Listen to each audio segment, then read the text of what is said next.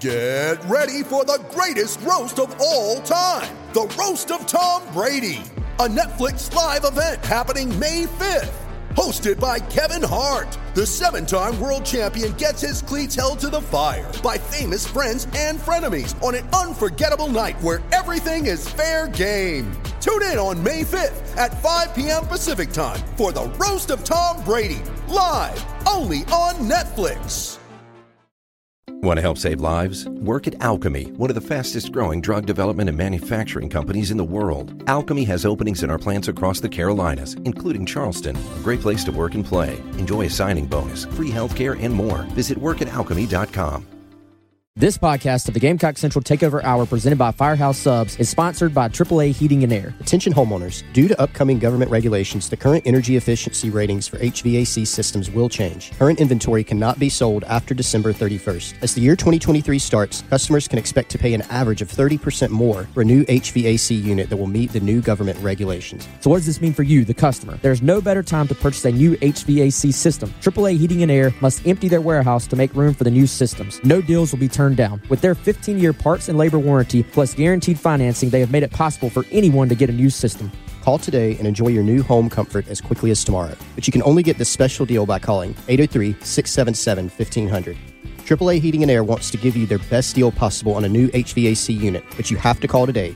803 677 1500. And tell them you heard about this deal on 1075 The Game's Gamecock Central podcast. AAA Air when you need us. AAA Heating and Air. It's the Gamecock Central Takeover Hour, presented by Firehouse Subs, founded by firemen with Pearson Fowler. This has been in the works for a while. We're really excited to officially have the Gamecock Central Hour. Chris Clark. And JJ has accepted an invite to the Senior Bowl already, which is awesome, uh, the Reese's Senior Bowl. And Wes Mitchell. Um, I think he's well above 200 in the like the 210 range. Uh, um, a dude in the weight room too, like from a strength standpoint. On the home of the Gamecocks, 107.5 The Game. Game. A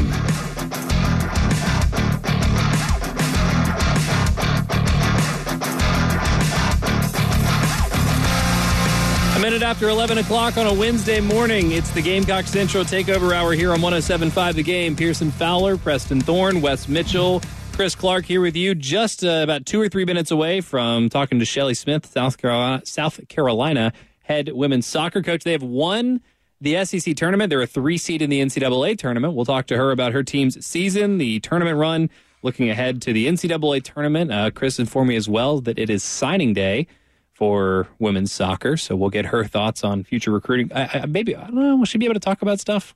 It's always like if borderline. If they, if if they they've are signed, signed. she can talk about But it. if it's like still in the process of being faxed, If like if it's no- the slowest fax in the world, that picture of Keyser Soze. Have you, y'all seen Yeah, Usual no. Suspects? The fax machine has been packed up. Yeah, they, they don't really do that anymore. That's good. Like Office Space. I was on the phone with somebody the other day, and uh, I was like, "Yeah, can can I can I send this to you?" And they were like, "Well, you can fax it to me." I was like, "Do you have an email address?" And they were like, "You can fax it to us." I was like, "Okay, bye." Like, you're just not getting this. Shut down. You Yeah. have a carrier pigeon also? Yeah, maybe that's like a. I don't know, like like having the green text messages is a great way of saying like don't text me. I feel like maybe having a fax machine is like whatever you're going to send me, I don't want it because they probably know that most people aren't going to fax it, right? More than likely. You know how to fax. Yes, it's a skill that I'm trying to erase out of my Okay. toolbox. yeah, no, I, I don't say that specifically to age you, but I'm trying to figure out what the cutoff is. oh, it does. Wait, It no, does Wes, you're older you. than Chris, right? This is great. Barely. Uh, Chris, have you sent the fax before? Yeah. Oh yeah. Okay, Wes, have you sent the fax before? I don't know if I. I, I no, no, no, no. I have Younger sent. at In heart. fact, I don't think Wesley. I've Yeah. physically Okay. been the one to be like beep beep beep beep beep. Pearson, have you? I've not sent a fax. We used to fax from my parents' business. Um, they had a bakery deli, so we, we would have to fax sometimes. I've asked someone to fax something for me. Here's the truth. Wait, your test. family had a bakery deli? We did in Anderson. That's incredible. It was- I need to it hear was more about incredible. that. But you- you were going to say something else So, too. has anybody here dialed on a rotary phone ever? Yes, Yes. I have. Yeah. Okay. we we used one as a prop in a play one time. I was going to say there was no way yours was an actual call. No, mine actually got someone on the other end. Me Right. too. My grandmother had My one. It, grandma, looked, yeah. it looked like a tel- it looked like an airplane. It makes the And you- noise that. It's super cool. Yeah, I, I kind of like the old rotary phone. Not gonna lie. It was really Can't send a text on one of those. Be trying to hit the button. Like I want to bring it out. I wonder if I don't know where that thing would have gone. My my grandmother's passed away since then, but somebody has to have it, and I would like to bring it out and just put it in front of my kids and be like, "Y'all figure this thing out. There's See if you can figure it out." What is this? What do we do with this thing? Do we uh do we play with it? Do we? I don't know. That'd be a really tough tough. How old how old are the how old are the kids? Well, they'll be my youngest will be seven actually in just a few days, and the oldest one will be eight in yeah, they, they, would have they'd have no chance. They'd be trying to like hit the buttons and, and text on it. How do you send a text? There's there's no chance because technology moves so fast. My uh my baby's three and she I have the cheap computer in the house and so she can't figure out why it doesn't touch screen. She's she's hitting it like why is this thing not moving? And I'm like, yeah, there's keys. And you know, so she wouldn't even know what to do with a mouse. You know what I'm Really? saying? I don't think so. They have the touchpad. Yeah, so They use the Chromebook. Well, she does, does she use a Chromebook? Not as much as I try not to. She gets it every now and then, but yeah, it's uh technology. If you want to just know how how old you are, just look at technology as how quick it moves past you, and how hard you have to try and keep up with it. We won't ask our next guest if uh, she has ever sent a fax, um, although that used to be the lifeblood of recruiting. But we're really happy now to have with us Shelley Smith, the South Carolina head women's soccer coach, fresh off of an SEC tournament win against Alabama, the number one seed in the tournament. Coach, first of all, thanks so much for being with us today. Uh, how does it feel? Is are you still?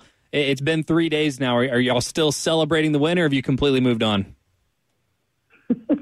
Oh, thanks, guys. Uh, yeah, we are moving on. We're, in the NCAA tournament, so man, that focus goes quickly to um, preparing for your next game. So, I guess it's uh, you know you, you definitely enjoy the the championship as long as you can. Um, but now that we know our next opponent, we're um, definitely moving on to prepare for that. Well, and coach, let me just ask you too, because obviously it was a really good regular season uh, for your team, but you do come into the tournament, uh, the SEC tournament anyway, as the two seed. Alabama was expected to be the favorite there. I guess still a one seed in the NCAA tournament. Um, but when when you go into a tournament like that, it's been a really good season for you. Do do you and your team do y'all play as if you're favorites, or do you still act like you know maybe there's like a, there's a chip on the shoulder, there's an underdog mentality to embrace there? Yeah, I think um, I think we definitely embrace the underdog mentality um, coming in, and I think that's helpful. It's sometimes it's it's nicer when you're not expected to be the one, and um, it, it does give you a little bit of an edge to prove yourself. Um, and I felt like we brought that with us to that tournament. Um, we earned the two seed by winning the East. Um, and that was a great accomplishment just to start to, to finish the regular season. Um, and we had let ourselves down a couple games in the regular season um, where it was so close to even being a two seed. So we, we had pushed hard in the end of the season to earn that. And then um, to go into that tournament, we knew we wanted to win a, a title. Um, since we missed out in the regular season, uh, our players just had that determination and they were, you know, ready to, to try to knock Alabama off, knowing that they were the favorites for sure. Hey, Coach, it's uh, Wes. I appreciate you doing this, and uh, congrats again. So I, I know coming into the season, your team kind of had a combination, it seemed like, of some returning veterans that uh, I would think have kind of taken ownership of your program, while also you were trying to, uh, you know, implement some, some newcomers. How have you seen this team as they've sort of played through that SEC schedule, just kind of, um, I I would say, just come along and, and sort of gel together as this season has progressed now going into postseason? Yeah, I think um, it, that's actually a great point that you bring up because that's probably been the difference for us um, down the road here. Um, we knew coming in the season we had some really strong talent um, returning, but also joining the program, and it took some time for us to really gel as a group and and and really find some consistency in our play overall. And um, and, through the SEC season, it, it became much much cleaner as a group um, as we made our way towards the end of the season, and that's that's what you want to see out of a team. And so they they did not peak early. They were they were still working on things and, and trying to figure each other out. And um, and it's hard for freshmen to come in and jump in and and figure out college, a new team, uh, a new level of of play. Um, all at once. And uh, our, our players have, have done a great job to adjust, as well as the seniors that they're responsible for leading those players too. And um, and they they've all done a great job to come together and really be playing their best at this time of the year. Again, we're joined by South Carolina women's soccer coach Shelley Smith. Uh, coach, I'm curious. So it's Wednesday morning. Obviously, as we're talking to you, what does this week look like for y'all, just from a scheduling standpoint, leading up to Saturday? How much of the approach is more of like, you know, just kind of mental walkthroughs and, and just getting ready for your opponent versus, um, you know, I, I don't like how, how hard do y'all practice this week? I guess is what I'm trying to say. Is it more of like a, mental side of things while kind of easing up physically, or is it still kind of, um, you know, you're you're all in as far as leading up to, to that Saturday?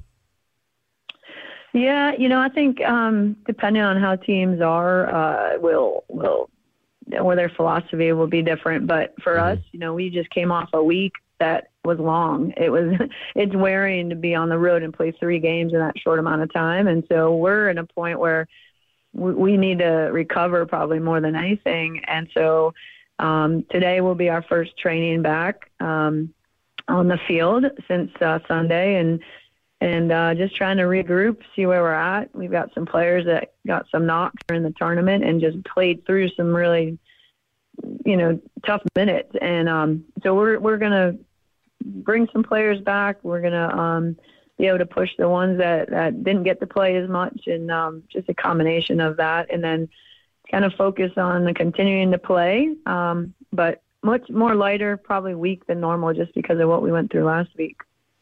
Coach uh, Chris Clark here. I wanted to go back to that win over Alabama, and I was at the uh, celebration, uh, the watch party the other day for the NCAA tournament, and heard some of the players and, and you guys talking about that game and just how much fun it was and how you know exciting it was. Obviously, a very close, tight game up until the end, but a couple key plays there, maybe from players that I guess maybe are a little bit more of unsung heroes uh, with your team. I just wanted to get you to discuss a couple of those plays. Number one, uh, Brianna, I think that was her first goal of her career. Is that right? Um, so just maybe break down or the season. Yeah, yeah, no, I, it's it's probably it could be her first goal. Um, she is uh, a junior for us who is a a great player, and she really took um, some things she needed to work on and applied it, and it, something clicked this season, honestly, where she she just uh, has been on fire this this during the SEC play. Um, and you know she's someone that's always worked so hard and focused and has such technical ability. And she had to really continue to raise her level of play to, to compete um, in this level uh, athletically physically uh, the speed of play everything. And and and um, she really uh, focused on what she needed to do. And and she was rewarded with starting halfway through the season here um, where she wasn't consistently starting she became a full starter for us and then was rewarded with a goal at a very key moment for us. Um, but she's she's capable and put herself in those situations, and that's why she's earned that starting role here um, halfway through the season, and, and done a great job for us in the midfield. The other play that really stood out was right at the end of the game. You know, hanging on there at the end, uh, you get a great save uh, by your keeper, and then. Uh, this this was featured, I think, on SEC Network's Twitter actually, and picked up a lot of views. Abby Hugo comes in with a a Mhm. sliding save there at the end. Yeah. Oh yeah, that um, that was a great, uh, amazing play. Honestly, it it, it it that just shows you the the team effort it takes to not, um, you know, to win a championship. Really, um, that, that team effort defensively. Um, you know, Abby came in the game off the bench and just gave us a huge lift. Um, and to come through like she did, to slide, to block that last shot where it really looked like they had a great opportunity there with the last um, few seconds of the game, and, and she thwarted that and um, was rewarded. Uh, you know, it, it just showed that you have to all be in. And her, her sliding save was a great example of the effort that it takes um, to to to win that championship. Um, and and great credit to her. The game before, she had um, been a little bit distraught and gave up a handball that led to the uh, PK for Georgia, and it was just an unfortunate bounce and really nothing she could have probably done. And so I was so glad to see her come back and be able to to kind of finish off that game and and and really help uh, win the championship. Coach, I know obviously most of the focus is, I'm sure, on the NCAA tournament, but today is signing day. Uh, recruiting always the lifeblood of any college program. Um, I, I, know you probably can't talk about all of them. I guess some of them already have sent in their letters of intent, but just mm-hmm. in general, um, how important is signing day always, and how do you feel about the group you have coming in? They're going to be future Gamecocks for you. Yeah, um, very excited. Um, I, I think this this current class we have, you know, I think was one of our best best classes we've ever put together. And then um, coming in, we were just building on that. We're the with key pieces. There's some players that fill some roles. Like we uh we lose some important players in our um, current team as seniors and fifth year seniors and captains and you know you need players to continue to come in and, and step into those roles and we have some freshmen that, that are signing, well, we'll be freshmen uh, next year, signing currently as seniors that I think will come in and be able to step right in, just like a couple of our freshmen did this year to, to take huge places for us in the starting lineup and, and give us big minutes. So that's, that's exciting for us um, to know we have that kind of potential in that class. And, uh, you know, and even if they don't come in and start right away, they, they have that ability to be a huge impact in the program over their four years. And so that's where I believe this class um, has that, will have that impact and very excited to see um, them come in together and, and continue to, to, you know, help us compete for championships like we did uh, this week. Well, Coach, one more thing before we uh, let you go, since I don't get to talk as much soccer as I would like to on this show anyway, but the World Cup right around the corner. That's going to be right in the middle of y'all's tournament run as well. And with a few international players on the team, especially USA, England in the same group here, that game's coming up on the 25th. Have you started to see any sort of like, uh, I don't know, like competitive, like jibing or, or anything like that emerging between some of your players in practice? no, no. I think they've um, they've really just been focused on what they're dealing with um and uh but everyone's excited to obviously uh be watching um you know soccer on the, the top stage uh when we get to that point. But no they they've uh they're pretty much focused on what they're trying to do here and, and obviously classes and making up for missing a week of school and there's a lot going on um but they they are focused on on doing what they can. And we have players that are you know looking to enter the draft and and uh, they're always following the the Premier Leagues and um, watching the NWSL and watching our former players compete there. So they definitely have their eye on that always. But uh, they've been pretty focused on what they're trying to do here to to try to keep their season going as long as they can. Yeah, no doubt, no doubt. And what's already a busy time of year is, is even busier with this World Cup kind of stuck in the middle of November, yeah. which is I, I, just have such mixed feelings about. But anyway, Coach, we appreciate the time today. We know you got a tournament to prepare for, so we will let you go. We really appreciate it. Best of luck to you and your team, and we'll catch up with you down the line. All right, thank you so much. That's South Carolina head women's soccer coach Shelley Smith. South Carolina getting started here in the NCAA tournament just a few days uh, after winning the SEC tournament. A really another another really good season for Shelley Smith and Co. Appreciate her time. Um, appreciate Wes for getting her um, on the line for us there. 803 404 6100. We'll turn our attention back to some South Carolina football in just a few. Wes and Chris have yet to answer my poll question. I'm going to put their feet to the fire on this one. For those of you that haven't voted yet, if you are 65 or older, you know this. Watching your hard earned dollars fly out the window on healthcare costs is frustrating. Well, here's something that can really help, and it's worth taking a minute to look into Medi-Share 65 Plus. Medi-Share is a community of Christians who share each other's healthcare bills, and it really is a community too. People encourage and pray for each other. Well, Medi-Share 65 Plus is a low cost option for those with Medicare Parts A and B, and it fills in the gaps where Medicare stops. It's a great way to fight inflation too. You can lock in one low monthly price for up to 10 years. And it's easy. You can use any Medicare approved doctor or get 24 7 telehealth access from the comfort of your home. Very worth looking into during Medicare open enrollment, which ends December 7th. If you join right now, your second month share will be free. So don't miss this chance. Call 800 Psalm 16. That's 800 P S A L M 16. 800 Psalm 16. Want to help save lives? Work at Alcami, one of the fastest growing drug development and manufacturing companies in the world. Alcami has openings in our plants across the Carolinas, including Charleston. A great place to work and play. Enjoy a signing bonus, free healthcare, and more. Visit workatalcami.com. At Pearson Fowler, you can let me know how many more wins you think Carolina needs in the regular season for this year to be considered a success. It's the Gamecock Central Takeover Hour, presented by Firehouse Subs, founded by firemen with Pearson Fowler, Chris Clark, and Wes Mitchell on the home of the Gamecocks, 1075 The Game. 23 minutes after 11 o'clock on a Wednesday morning, and welcome back into the Gamecock Central Takeover Hour here on 1075 The Game. Pearson, Preston, Wes, Chris here with you, and appreciate Shelley Smith for taking some time out of her busy schedule as she gets her team ready for an NCAA tournament run. For those of you that missed that interview, you can catch it on the podcast page, 1075thegame.com, or the app, whatever's easiest for you. Uh, a lot of good thoughts on her team. What's been a very, very good season and just getting started in terms of the things that they want to accomplish.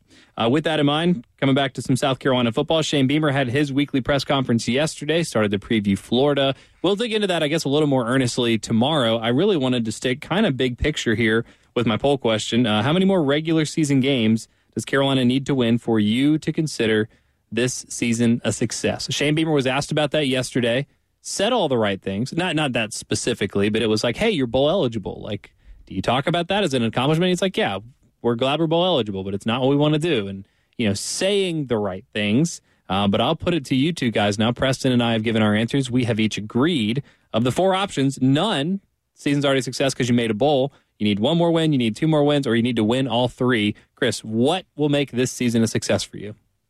I think one. Um, would somebody out there really say it has to has to be three? Uh, Four percent of people have said that. Yeah, was that you? yeah, not me. Not me. That- I, I, I planted my flag firmly in one. Now, that might be. I, I wonder whoever the four percenters are.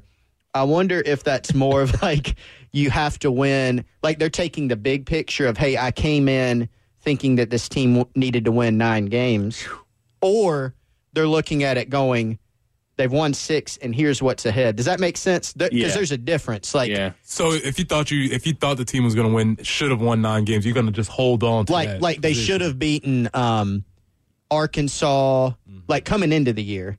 You should Yeah. have done what you've done, and you should have beaten Arkansas and Missouri, and now you just need one more. Okay. Or Yeah. hey, I don't care if they're playing, you know, two fringe playoff teams and Florida on the road. They still need Yeah. to win nine, and that's my Well, expectation. it's, it's funny. I, I hadn't thought about that, but I did. I did think like the purpose of this was almost kind of how do you adjust your expectations for what you've actually seen during the season. But I was almost thinking in the other way. Like there are probably a lot of people that in August said, "Yeah, this team's probably going to be six and six. The schedule's a little bit tougher. You might get a little bit better." A- And if you felt like on August 15th this team was going to be six and six, you might be inclined to say the team has already succeeded because they did what you wanted them to. But like the point of this exercise for me is allow yourself to to move the sticks in the middle of the season if you need to. And Carolina has three more football games. I, I think it's fair to expect them to win one more, even if they're tough games.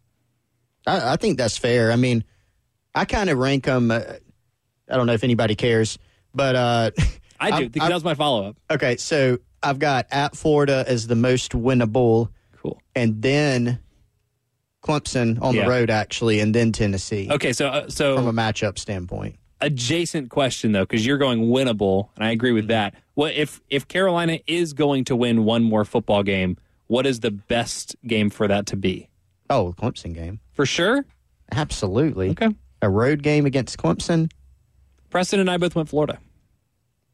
Yeah, I mean that's that's fair. I feel like that represents like in 2019, Carolina beating Georgia didn't mean that they were better than Georgia. Carolina beating Clemson this year wouldn't mean that they're better than Clemson. It would just mean they were better on that day. If Carolina Yeah, beats and that- Florida for the second year in a row, I think you can start to say, all right, Carolina is in the same way that Missouri has beaten Carolina four years in a row and probably feels like they're a better program. I think you can feel like you have made that progress relative to one of your East opponents or East rivals. I, I I think it's Florida. Mm-hmm. However, with the idea of Clemson, if we're talking about building narratives and what that could mean for prospective programs, that does change the way people see maybe both the programs. Hmm. Uh, so, so I do think it's Florida, but if you say Clemson, I think there's the two answers are either Florida or Clemson. I'm not sure how much the Tennessee game matters. Yeah, Not- Car- Carolina not needs to not lose that game by 25 points. is That's my priority that's where I'm. That's where I'm at, and I know that sounds like a loser mentality, but it's it's honestly not. It really is not. But I would just like to see, uh, because because of Tennessee's offense, the, any game they play has a chance to get out of control Mm-hmm. quickly, and that would be especially deflating. We're not even there yet, so I don't even know why. I'm, I don't. I'll save that for next week. okay. Wes, how many more wins does this team need, if any? I feel like I have two answers. One of them is all right. So here's the thing. I'm I'm looking at each individual three games left. Um, South Carolina is going to be a massive underdog in all three. So I, I do think it is it is going to be tough, realistically, to expect them to win one. I think so too.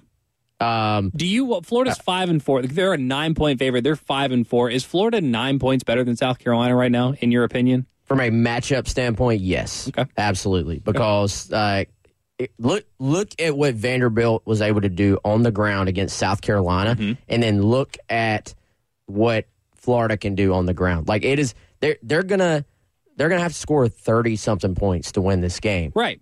So on paper. And and I'm I'm always the one making the argument on paper. But shouldn't you just like if you're a South Carolina fan or you're someone that's that's mapping the future of the progress of this program, the progress of the future of this program. Carolina's 6 and 3, Florida's 5 and 4.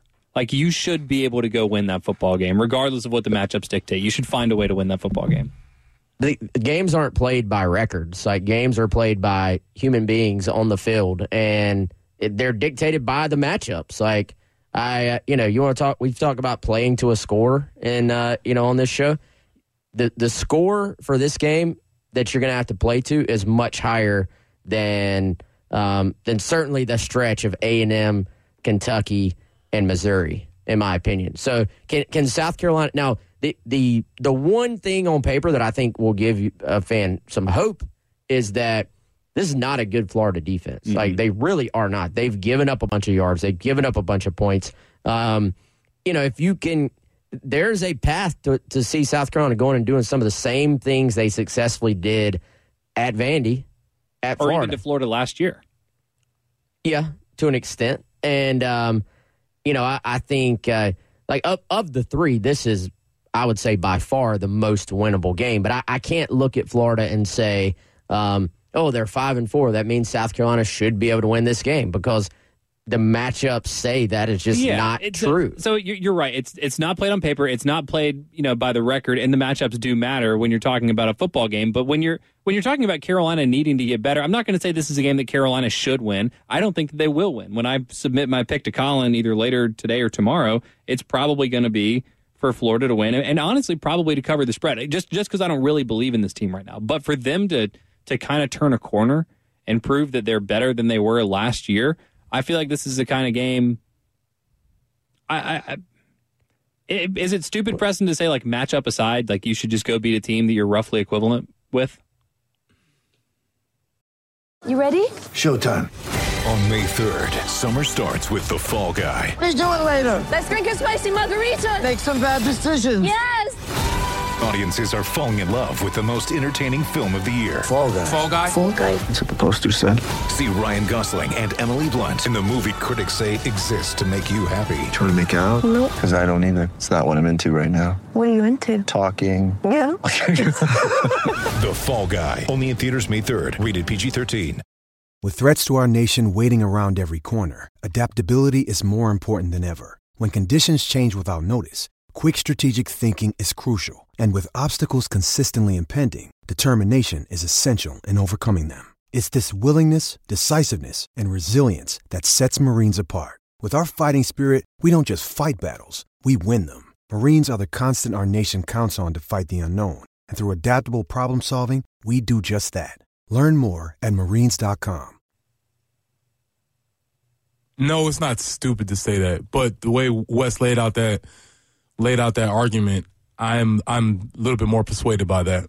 So, so if you're that easily, I guess, game planned against or mat, like killed by a matchup, like maybe you're just not that good. Well, I think that, excuse me, I think that's where we are.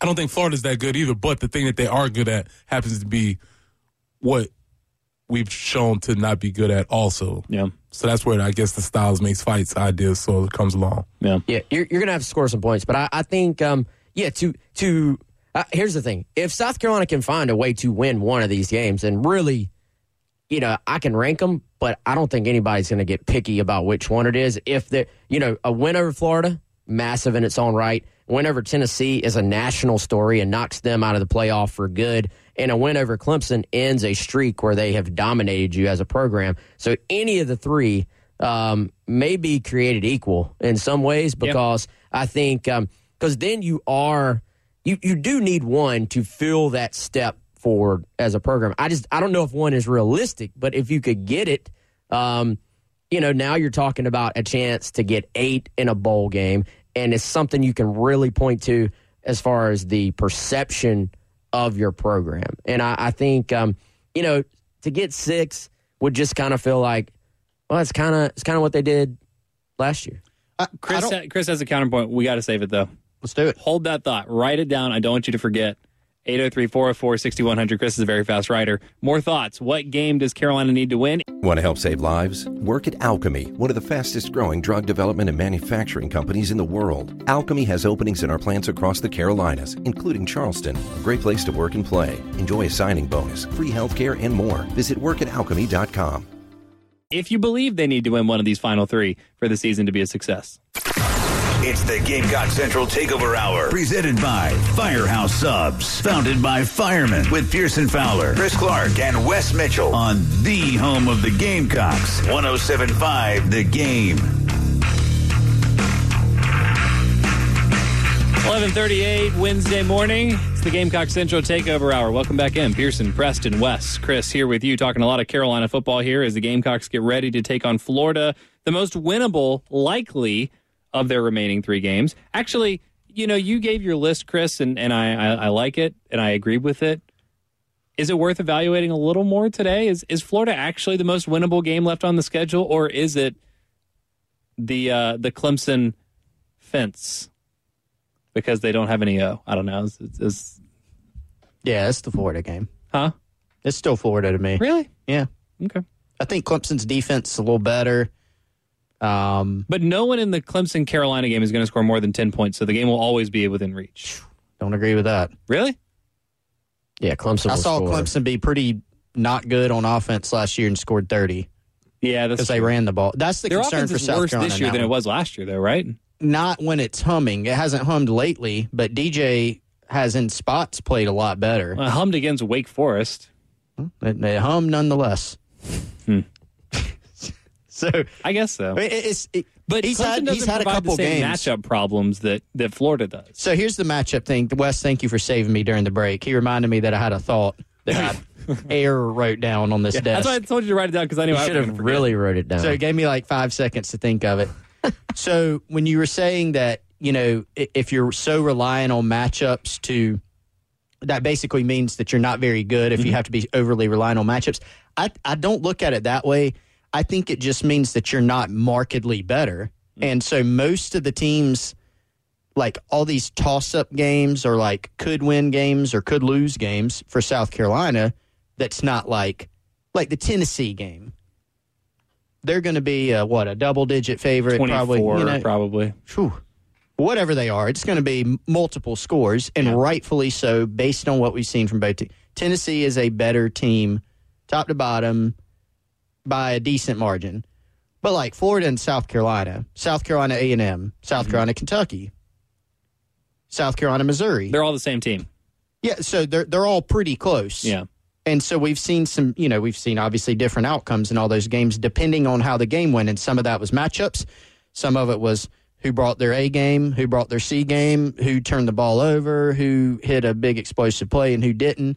Special teams, like all those things count. So if you are way better than another team, heads and shoulders better, you know, the matchups may not But if matter you're that close, should the spread really be almost double digits? And I haven't That heard from anybody this week that thinks Yeah. Carolina's going to be Florida. It is an interesting spread, but I'm with Wes. I do think it's a fair spread. You know, I don't, I don't think it's. I don't think it's that close. I don't either. But I shouldn't feel that way when Florida. If, if but we're, didn't you if just say they saying, sh- they almost you stopped just short of saying South Carolina should win? No, no, no, no, no. I'm saying I do not feel that way. I think Carolina is probably going to lose by by like 18 to 20 is my guess. But if we are saying that South Carolina and Florida are so similar that it's a game that is going to be dictated by matchups and not one team being overwhelmingly better than the other, why do all of us collectively feel that way? Are, are the teams actually that close, or is Florida just way better than South Carolina, and, and they don't have as good a record? to me. They're fairly close, but I just I think they their ability to run the football on offense is so much better than I what I think South Carolina's ability to stop the run will be. That if uh, I mean it's an old school way of thinking of it, but if the other team can run the ball pretty much at will, and you can't, to me, a lot of the other matchups almost go away. Hmm. Like they don't even matter. Like you're going to need here. Here is it's not. It's not that South Carolina can't win the game. They they easily could, but they're going to need. They're going to need. You know, win the turnover battle, Chris. They're going to need special teams play. They're going to. You know, there's there's a reason you play the games, but I if your percentage, let's say FPI, you know, it's not the end all be all, but 70%. That essentially means, okay, if these teams play to um, to a draw on all these game changing things, then Florida's going to win most of the time. You can now the great thing about football is if you make a bunch of big plays, you block a punt, you force some turnovers. Um, that's how upsets happen. But when I look at the matchups, I'm sort of thinking everything else is pretty equal, pretty even as far as turnovers, game changing type plays, um, sort of your things that don't happen in every game. And they're they're just they're gonna be able to run the football, which puts the onus on Carolina's offense to have to keep up. And um, I just I don't know if they've been consistent or efficient enough to go do that. Even though I think they'll have some success, they'll move the ball. I think offensively, but can they keep it up at a good enough pace to outscore what Florida is going to be able to do offensively from a matchup standpoint? is Florida's running game, and this is for y'all, for you two to have watched a little bit more Florida than I have. Is Florida running game really just contingent on Anthony Richardson being dynamic, or is it a or is it a well-rounded running game? I, I think it is fairly well rounded, but also the thing that puts it over to the top is that Richardson is uh, great at. he- He's got speed and size, so he breaks tackles. It's kind of I compared it. It's a lazy comparison, but as far as South Carolina opponents, it's kind of like how KJ Jefferson. That's what would I was, just that's what I was thinking. you know, he would fall. For, you know, you tackle him, but he lands two and a half yards every time further than where you started tackling him. But it's KJ with wheels. Yeah, Anthony Richardson lands 80 yards. yeah, he farther can- than 'Cause he can- he can- you tried to tackle He him. can make a house call. Yeah, because time. KJ's not slow, but Anthony's fast. Yeah, so you you need, but, but like Etienne's a good back for Florida. yeah. I mean, Yeah, they baby Etienne. they have they have a solid running game, even without that aspect. Mm-hmm. I think, but add that in, and um, it's tough. the main reason that I put Florida as the the game that South Carolina needs to win the most is so we don't have to come in the next week and hear Preston and Pearson professing their love for Bill Napier the entire week. William Napier. Bill. I call him Bill. Bill. Yeah, like that's his name for now. For now. I think for good. For good? Okay. Yeah, he just seemed like Bill Napier sounds like and I think his dad was a high school coach. Like he he sounds like a grizzled old high school coach, even though he's still quite young. I just Bill can't- Napier. I'm glad we've gotten to the stuff I want to talk about. I just can't fathom Bill Napier's hairline. It's so perfect. It is. He has really? go. Ch- it's, he has the best hairline, maybe in college football. Wow. Let me see. It's exquisite. Well, he doesn't have much hair in general. He keeps though. it. He keeps it. Keeps a low cut, maybe a one or two on the guard. Um, but hairline is immaculate. Okay, That's Yeah, all I we'll want. see it. That's my commentary. It's really good. Mm-hmm. Um, solid. Like not a bad looking dude. I'm trying to think because when you say that, I'm, I'm immediately like, who are the hot coaches? like Cliff Kingsbury hasn't gone for a while. I don't know who the hot coaches are in college football right now. Yeah, I don't know if his hairline qualifies him as hot. No, it's no, just, no. It's just. But it's it's just impeccable. yeah, it, it makes him look nice. I- I- yeah, he's always he always has a shot because Mm-hmm. of his hairline. Yeah, yeah. He, he's not he, he's not someone that you like do a double take when you pass him in the street. But also, if you were talking to him, you'd be like, okay. Yeah, and I'll I keep think talking to him. That's exactly it. That's exactly if he was a re- The love into fest has already started. if he was walking into a recruit's house, he'd be like, "Man, look at that hairline. Mm. All right, let's give this guy a chance." Yeah, that's good. Well, yeah, battle of the hair. Good, good thing that I guess the, the Oh battle no, is not Sh- Shane's losing this hairlines. one. Shane's lost this one for sure. But everybody loses to Billy Napier's hairline. Yeah, yeah, that's tough. That's tough. I mean, you're going up against the champ apparently. Not, not anything that's been on my radar. I guess something to, Mm-hmm. to be on the lookout for. Um, uh, no, we don't have time for this, but we will do it. Uh, Preston, be thinking about this. Unnamed texter wants to know if you ever went into a game thinking, "quote Oh man, is there any way we can beat these guys?" End quote. Be thinking about that. Appreciate the text from the unnamed texter. A few more thoughts on Carolina's matchup with Florida next. The Gamecock Central Takeover Hour, presented by Firehouse Subs, founded by firemen with Pearson Fowler, Chris Clark, and Wes Mitchell. On the home of the Gamecocks, 1075 The Game.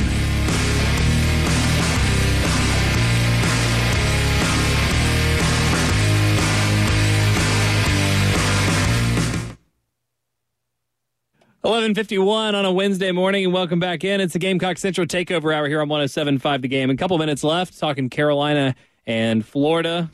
More on the specifics of that matchup as we continue on in the week here. But first and foremost, this seems like a matchup that any way you cut it favors Florida. Wes has made that abundantly clear. He think he, he said during the break there, for those of you that uh, you know didn't hear, he said Carolina's going to lose by hundred. Thought that was a really bold prediction, but I guess we'll see if that matches up with what he officially submits to Colin Taylor, the uh, the czar of the picks. Anyway, um, but with that in mind, we got a, I got a text here from the unnamed texter asking if Preston has ever gone into a game thinking, "Oh man, is there any way we can beat these guys?" Because that's the feeling I get going into this Florida game right now. Yeah, we were just talking about one in, in the break, and I believe it was 2000 against Florida, where the Gamecocks jumped up. We jumped up to like a 21 to three lead. We had a blocked punt, 21 3 lead in the first quarter. Oh wow! To which Chris just told us how Spurrier responded and said it was going to give us a chance to throw the ball a little bit more. So they came back and they ended up winning that game. But that was a game where, I re- if I remember game planning correctly, it felt like we needed to do something uh, out of ordinary to win. Not not saying that we didn't think we could win. Yeah. But the emphasis was sort of like we needed to block a punt, or we and we did it. It Mm-hmm. still ended up losing against those teams. That was also the first thing the first games that I can remember looking on the other sideline, and I remember seeing Reche Caldwell and Jabbar Gaffney, and not being starstruck, but being like, "Damn, those those there they go," and they they kind of lived up to the ex. And they also seeing Spurrier on the other sideline was pretty wild too. Yeah. So this does feel like a game that Carolina needs to win the turnover margin.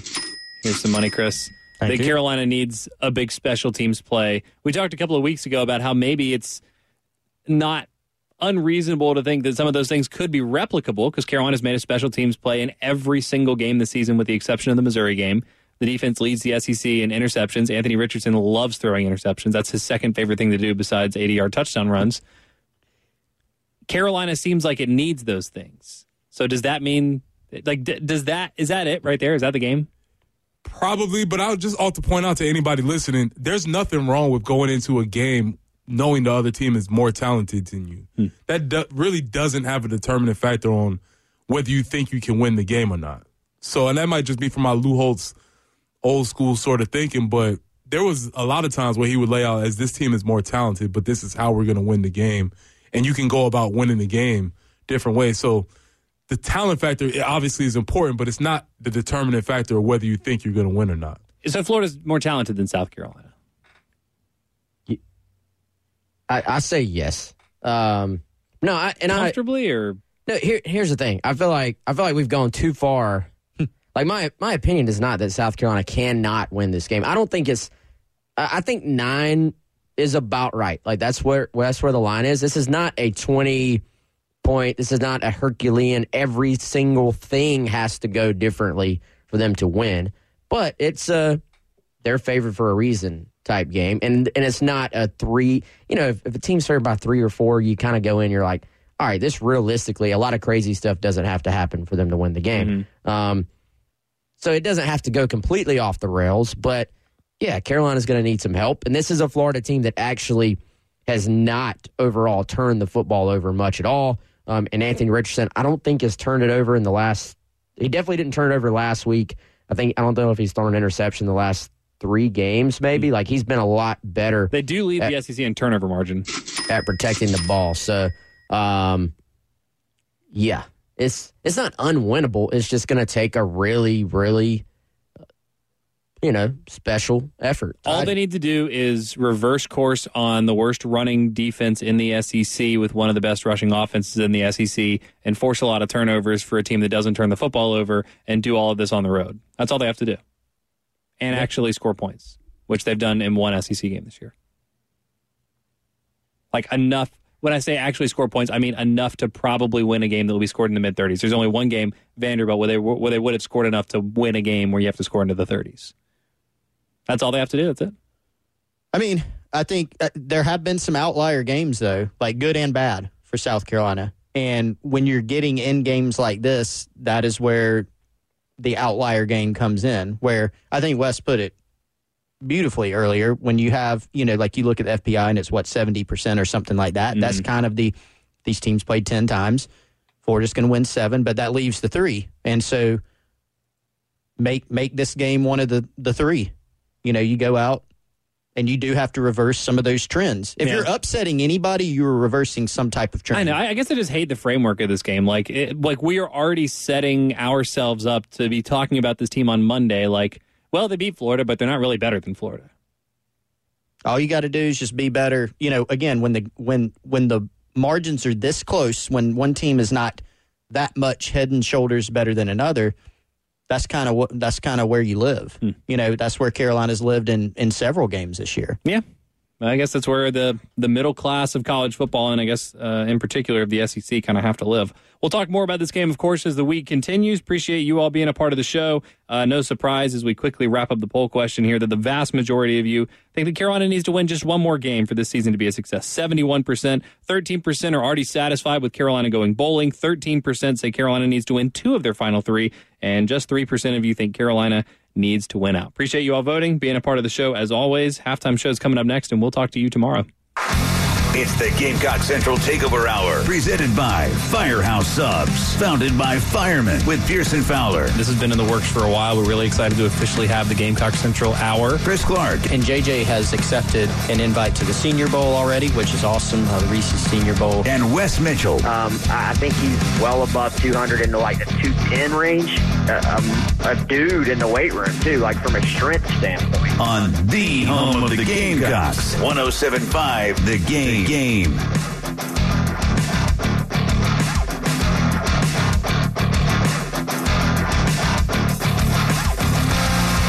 A minute after 11 o'clock on a Wednesday morning, it's the Gamecock Central Takeover Hour here on 1075 The Game. Pearson Fowler, Preston Thorne, Wes Mitchell, Chris Clark here with you, just uh, about two or three minutes away from talking to Shelley Smith, South Carolina, South Carolina head women's soccer coach. They have won the SEC tournament. They're a three seed in the NCAA tournament. We'll talk to her about her team's season, the tournament run, looking ahead to the NCAA tournament. Uh, Chris informed me as well that it is signing day for women's soccer, so we'll get her thoughts on future recruiting. I, Join Hala Taha for actionable advice from the brightest minds in the world on the Young and Profiting Podcast. Author and academic Arthur Brooks on what success isn't. The husband was confessing to his wife that he might as well be dead. And I'm thinking, whoa, what's wrong with this guy? I turn around to get a look, and it turns out to be one of the most famous men in the world. The world tells you that if you are profiting, money, power, pleasure, fame, you're going to be happy. And that's a bogus formula. The Young and Profiting Podcast, wherever you listen. Hello, it is Ryan, and I was on a flight the other day playing one of my favorite social spin slot games on chumbacasino.com. I looked over the person sitting next to me, and you know what they were doing? They were also playing Chumba Casino. Coincidence? I think not. Everybody's loving having fun with it. Chumba Casino is home to hundreds of casino style games that you can play for free anytime, anywhere, even at 30,000 feet. So sign up now at chumbacasino.com to claim your free welcome bonus. That's chumbacasino.com and live the Chumba life. No purchase necessary. Group. Void were prohibited by law. See terms and conditions. 18 plus.